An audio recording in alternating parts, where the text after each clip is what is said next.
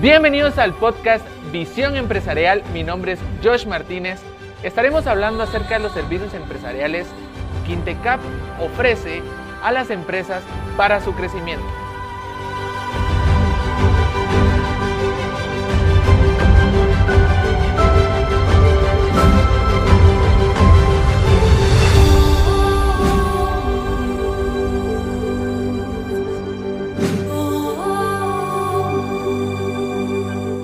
Bienvenidos nuevamente a un nuevo episodio del podcast Visión Empresarial. El día de hoy nos encontramos con el licenciado Edgar Lavarreda, quien es psicólogo, cuenta con 35 años de brindar asesoría en salud ocupacional y actualmente brinda asesorías eh, en Intecap. ¿Qué tal, licenciado? ¿Cómo se encuentra? Buen día, bien, gracias y un saludo a todos los oyentes de este podcast. Realmente este canal has de mucho beneficio para todas las personas que quieren tener conocimientos eh, enfocados en un tema. Muchas gracias, licenciado. Es un honor y un gusto tenerlo aquí con nosotros. El día de hoy estaremos hablando acerca de la norma ISO 45001-2018. Quisiera comenzar consultándole qué es la norma ISO 45001-2018. Claro, Vamos a comenzar tal vez explicando qué es ISO, ¿verdad? Porque muchos dicen norma ISO 45000, pero ¿qué es ISO? Realmente ISO es eh, una, una, federación mundial de oficinas de normalización de, de múltiples países que están unidos en relación a esta oficina que su interpretación en español es eh, eh, Organización Internacional de Normalización. En inglés pues es International Standard Organization y, y realmente es donde se centra todo a nivel mundial todos los procesos para normalizar eh, tanto normas, cualquier tipo de producción o de material que se quiera realizar, que esté sujeto a unas características comunes a todos. Eh, ISO 45000 es la primer norma de salud y seguridad ocupacional que se tiene para eh, prevenir las lesiones y mejorar las condiciones de salud y seguridad de los trabajadores. A nivel mundial hay muchas normas, están las normas europeas UNE, en Estados Unidos están las OSHAS, en Canadá tienen sus propias normas, eh, España tiene sus normas, entonces había una estándar, un estándar que vino a sustituir la ISO, es la OSAS 18000, eh, 18001 2007. Esta OSAS 18001 era un estándar que era de la ISO también hace varios años. ISO comenzó a hacer su estándar en salud y seguridad ocupacional pero nunca se pusieron de acuerdo los diferentes países para decir, ok, esta es la norma que nos va a regir a todos. Entonces, como vieron que no se eh, logró en el tiempo adecuado estar de acuerdo, vino una serie de empresas que manejan ese tipo de servicio de, de certificar, agencias certificadoras, y dijeron, bueno, si ustedes no la usan, la vamos a usar nosotros. Y la, la promovieron a nivel mundial y de ahí quedó la OSA 18000, que realmente venía, su estructura es basada en la British Standard 8000. Esta, esta norma, pues gracias a Dios, ahorita ya está siendo sustituida, de hecho ya terminó su vigencia, porque ya salió la ISO 45000, que es el estándar para gestionar los sistemas de salud y seguridad ocupacional a nivel mundial muchas gracias. ¿Y cuáles son las ventajas de usar esta norma? Bueno, em, las ventajas que tenemos al usar esta norma, eh, bueno, primero le voy a decir que el propósito principal de la norma es proporcionar un marco de referencia para gestionar los riesgos y oportunidades en materia de salud y seguridad ocupacional. O sea, ese marco de referencia eh, nos va a permitir ordenar todos nuestros programas de salud y seguridad ocupacional, ver nuestros riesgos, cómo están y lograr controlarlos, y darle cumplimiento a nuestros requisitos legales, eh, de que va a depender de cada país. Ahora, los principales objetivos de esta norma es prevenir las lesiones. Realmente eh, el objetivo es que los trabajadores en su lugar de trabajo no sufran lesiones o enfermedades profesionales que les puedan disminuir su capacidad de ser productivos y llevar a su casa esa, esa provisión que requieren todos los hogares. Porque lo paradójico es que un trabajador vaya a ganarse la vida y en el acto de ganarse la vida pierda la vida. Entonces lo que se trata de evitar es que el trabajador realmente no vaya a sufrir en lo que es su salud. El otro beneficio es proporcionar lugares de trabajo seguros y saludables. Eh, de por sí las empresas eh, son generadoras de muchos peligros. ¿Por qué? Porque para transformar la naturaleza y proporcionar diversos productos o servicios, tiene que utilizar energías eh, y procesos que son muy peligrosos para el ser humano. Realmente el ser humano está capacitado para resistir cierto nivel de agresividad de la naturaleza o de las energías o de los procesos, pero al nivel de industrialización eso rebasó la capacidad del cuerpo. Entonces eh, ahora es muy, muy, muy inseguro. Los lugares de trabajo tienen mucha oportunidad de lesionar y enfermar a los trabajadores. Entonces como una reacción a eso, se ha tenido que proteger al trabajador de esos ambientes tan peligrosos, haciendo los lugares de una manera más segura y saludable. El otro es suprimir y reducir los riesgos. Cuando usted identifica los peligros, usted los evalúa. La evaluación le va a decir si este riesgo es tolerable o no tolerable para su empresa. Y en base a eso va a tomar ciertas medidas de control operacional la medida de control operacional son programas de seguridad que van a permitir eliminar o reducir el riesgo, a manera que llegue a un nivel que ya sea tolerable para la empresa, para el trabajador y para las leyes, ¿verdad? El otro objetivo es eh, tomar esas medidas de control a través de programas de salud y seguridad y por último podríamos decir darle cumplimiento a la legislación nacional que está hecha para proteger al trabajador. Y actualmente en Guatemala, pues estamos incipientes en esta materia de salud y seguridad. Vamos muy atrasados en relación a muchos, algunos países de Centroamérica, ya no digamos de Latinoamérica, y a nivel mundial, pues estamos en pañales. Pero ya se comenzó con el acuerdo gubernativo 229 en 2014, ya se dio un inicio a que por lo menos a través de una presión legal se comience a formar esa cultura de prevención en los lugares de trabajo. ¿Cómo se debe abordar su implementación?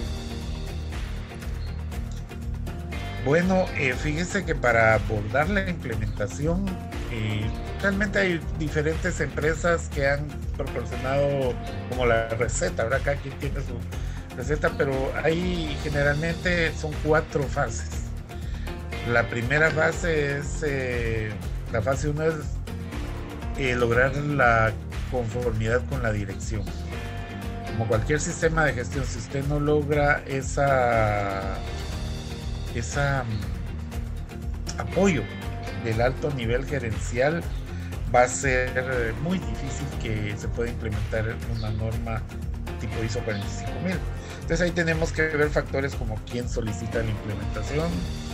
Eh, nos facilitaría si la implementación la solicita la propia gerencia o el dueño, ¿verdad? Lo ideal. Pero generalmente viene por factores como eh, algún consumidor de nuestros productos o servicios nos lo está exigiendo o un proveedor de materia prima nos dice que no nos puede vender su materia prima si no cumplimos con ciertos requisitos de protección al trabajador. ¿Y cuál es el objetivo que se persigue? Aquí hay dos vertientes. Uno es aquellas empresas que lo hacen por cumplir el aspecto legal, ¿verdad? Pero hay otras empresas que ya han madurado y lo hacen por cumplir con cuestiones morales y éticas. y para ellos la vida del ser humano es sobre todo los demás factores de la producción. Entonces, estas son las que más van a tener éxito. Entonces, esto es conseguir la conformidad. La segunda es el nombramiento de la representación de la dirección. Bueno, esto no es que la, alta dirección nombre a una persona, a un departamento o a un jefe de salud y seguridad o donde vayan a delegar la, autoridad para implementar el sistema, no exime que la alta dirección sea la responsable y que deba ejercer el liderazgo y lo, y lo vital que es su participación en ese proceso. Después de que ya tenemos quién se va a hacer cargo, lo ideal sería que esa persona conforme un comité de implementación. Realmente para la norma no es un requisito ese comité, pero sí es recomendable. Una sola persona, dependiendo del tamaño de la empresa también, no va a poder hacerlo si lo quiere hacer sola. Eh, lograr, esta persona tiene que lograr que se implemente ese equipo, que esto va a facilitar la integración de toda la toda la empresa en, lograr el objetivo de tener la norma eh, como parte del sistema de gestión de la empresa. Y no hay que olvidar que de repente también eh, debemos valorar un asesoramiento externo, porque sí se requiere de algunos aspectos que solo expertos en eso en un momento tienen a su alcance la experiencia, las competencias para lograr esa implementación. Y cuarto es, ya que tengo, bueno, lo que hay de la gerencia, tengo que nombrado quién es el, la persona que tiene la autoridad para implementar ya tengo mi comité, bueno, comenzar a realizar todo el proceso, ¿verdad? Ahí viene la documentación, los procedimientos. Y que todo proceso tiene una entrada, una transformación y una salida. Y eh, generalmente llevan una parte documentada que es el procedimiento. Entonces ya elaboro todos los procedimientos, toda la papelería y ya se comienza a implementar el sistema de gestión. Esa es la, ¿Cómo se puede abordar esta implementación de un sistema tipo ISO?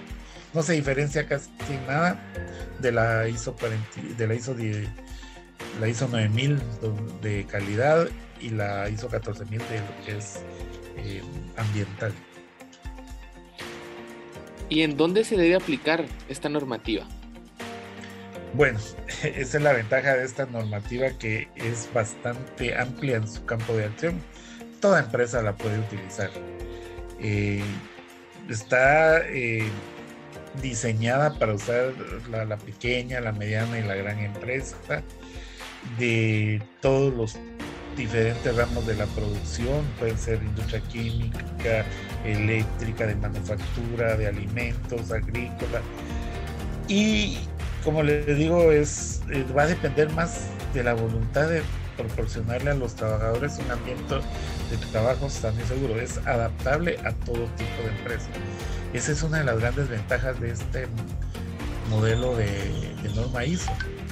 Y otra gran ventaja es que como está, tienen ya la estructura SL, que es común a todas las normas ISO, es bien compatible para poder realizar una gestión integrada de calidad, salud y seguridad y ambiente para ahorro de costos y efectividad en, nuestros sistemas de gestión. Para esta capacitación, ¿hay algún requisito?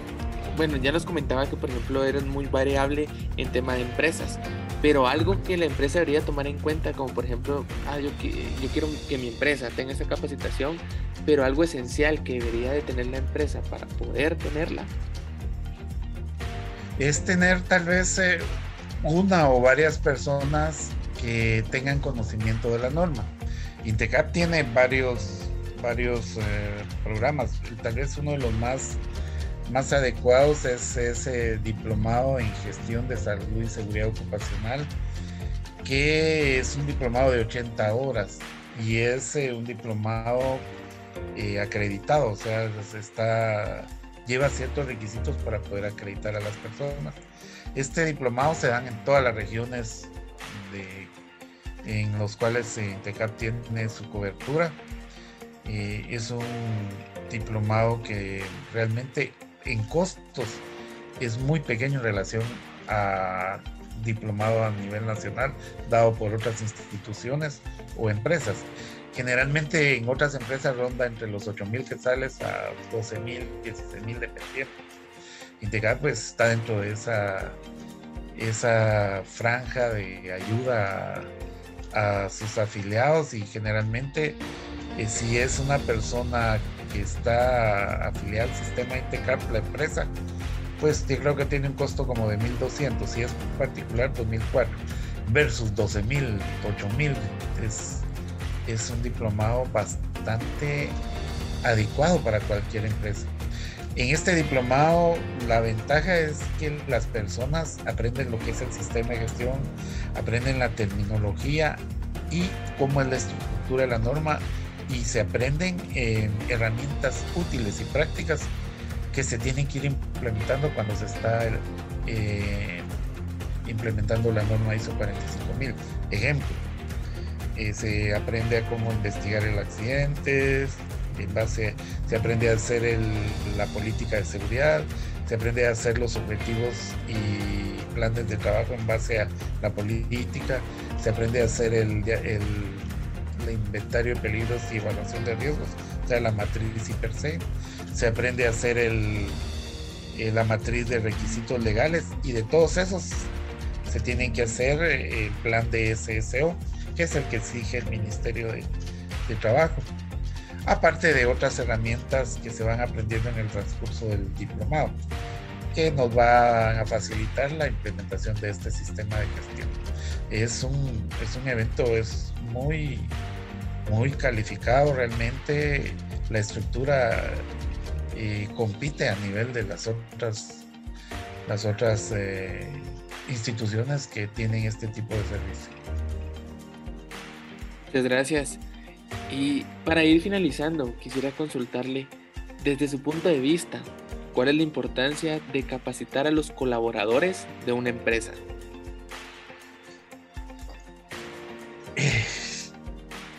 Es realmente la parte medular de, es la, la, identificación de los peligros de la empresa y su evaluación de el nivel de riesgo que tiene, junto a advertirle al trabajador o enseñarle al trabajador cómo reaccionar ante los peligros, son para mí los dos elementos claves para proteger al trabajador. la capacitación, el entrenamiento en salud y seguridad ocupacional es una de las medidas preventivas más eficaces que hay porque ahí es donde el trabajador aprende a detectar el peligro y a cómo reaccionar ante ese peligro. Porque muchas empresas actualmente dotan de equipo de protección personal, eh, protecciones para las máquinas, pero la gente entra y todo el mundo sabe para qué sirve eso o no se les ha explicado, mire, estos son los peligros que tiene el trabajo, así lo va a dañar ese peligro si usted entra en contacto con él y así debe de actuar para que no lo vaya a dañar. Entonces, esto es, es una capacitación que debe ser constante. Recuerde que en cuestión de aprendizaje hay una curva que, de olvido que y para mí que este tipo de capacitación en salud y seguridad ocupacional debe ser anual, se deben de estar repitiendo los programas porque la gente tiende con el tiempo a ir olvidando esa, esta ese daño que pueden hacer las herramientas, la maquinaria, las energías, los productos químicos, la, materia prima. Y a través de esto se va logrando la cultura preventiva, que al final el desarrollo de una empresa, su objetivo es llegar a tener una cultura preventiva donde ya no actúe yo con seguridad porque me están vigilando o me van a aplicar la ley, sino que yo me cuido porque estoy consciente de que mi vida es valiosa y yo voy a cuidar a mi compañero y él me va a cuidar a mí.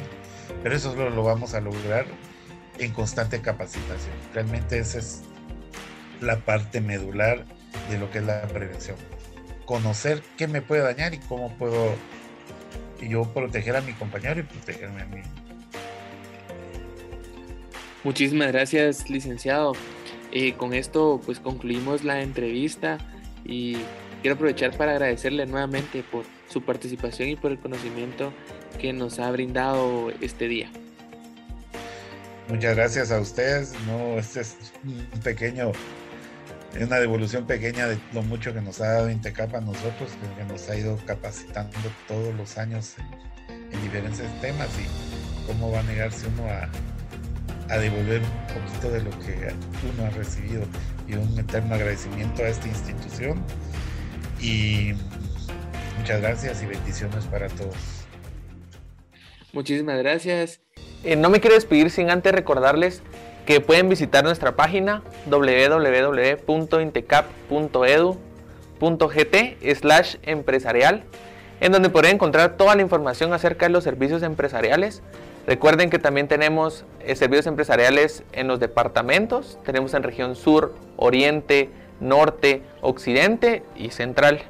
Pueden comunicarse al número 2410-5555 y pedir que los transfieran a servicios empresariales de su región. Y recuerden seguirnos en todas nuestras redes sociales, pueden encontrarnos como Intecap Oficial. Y esto es todo por el día de hoy. Nos vemos hasta la próxima. Adiós.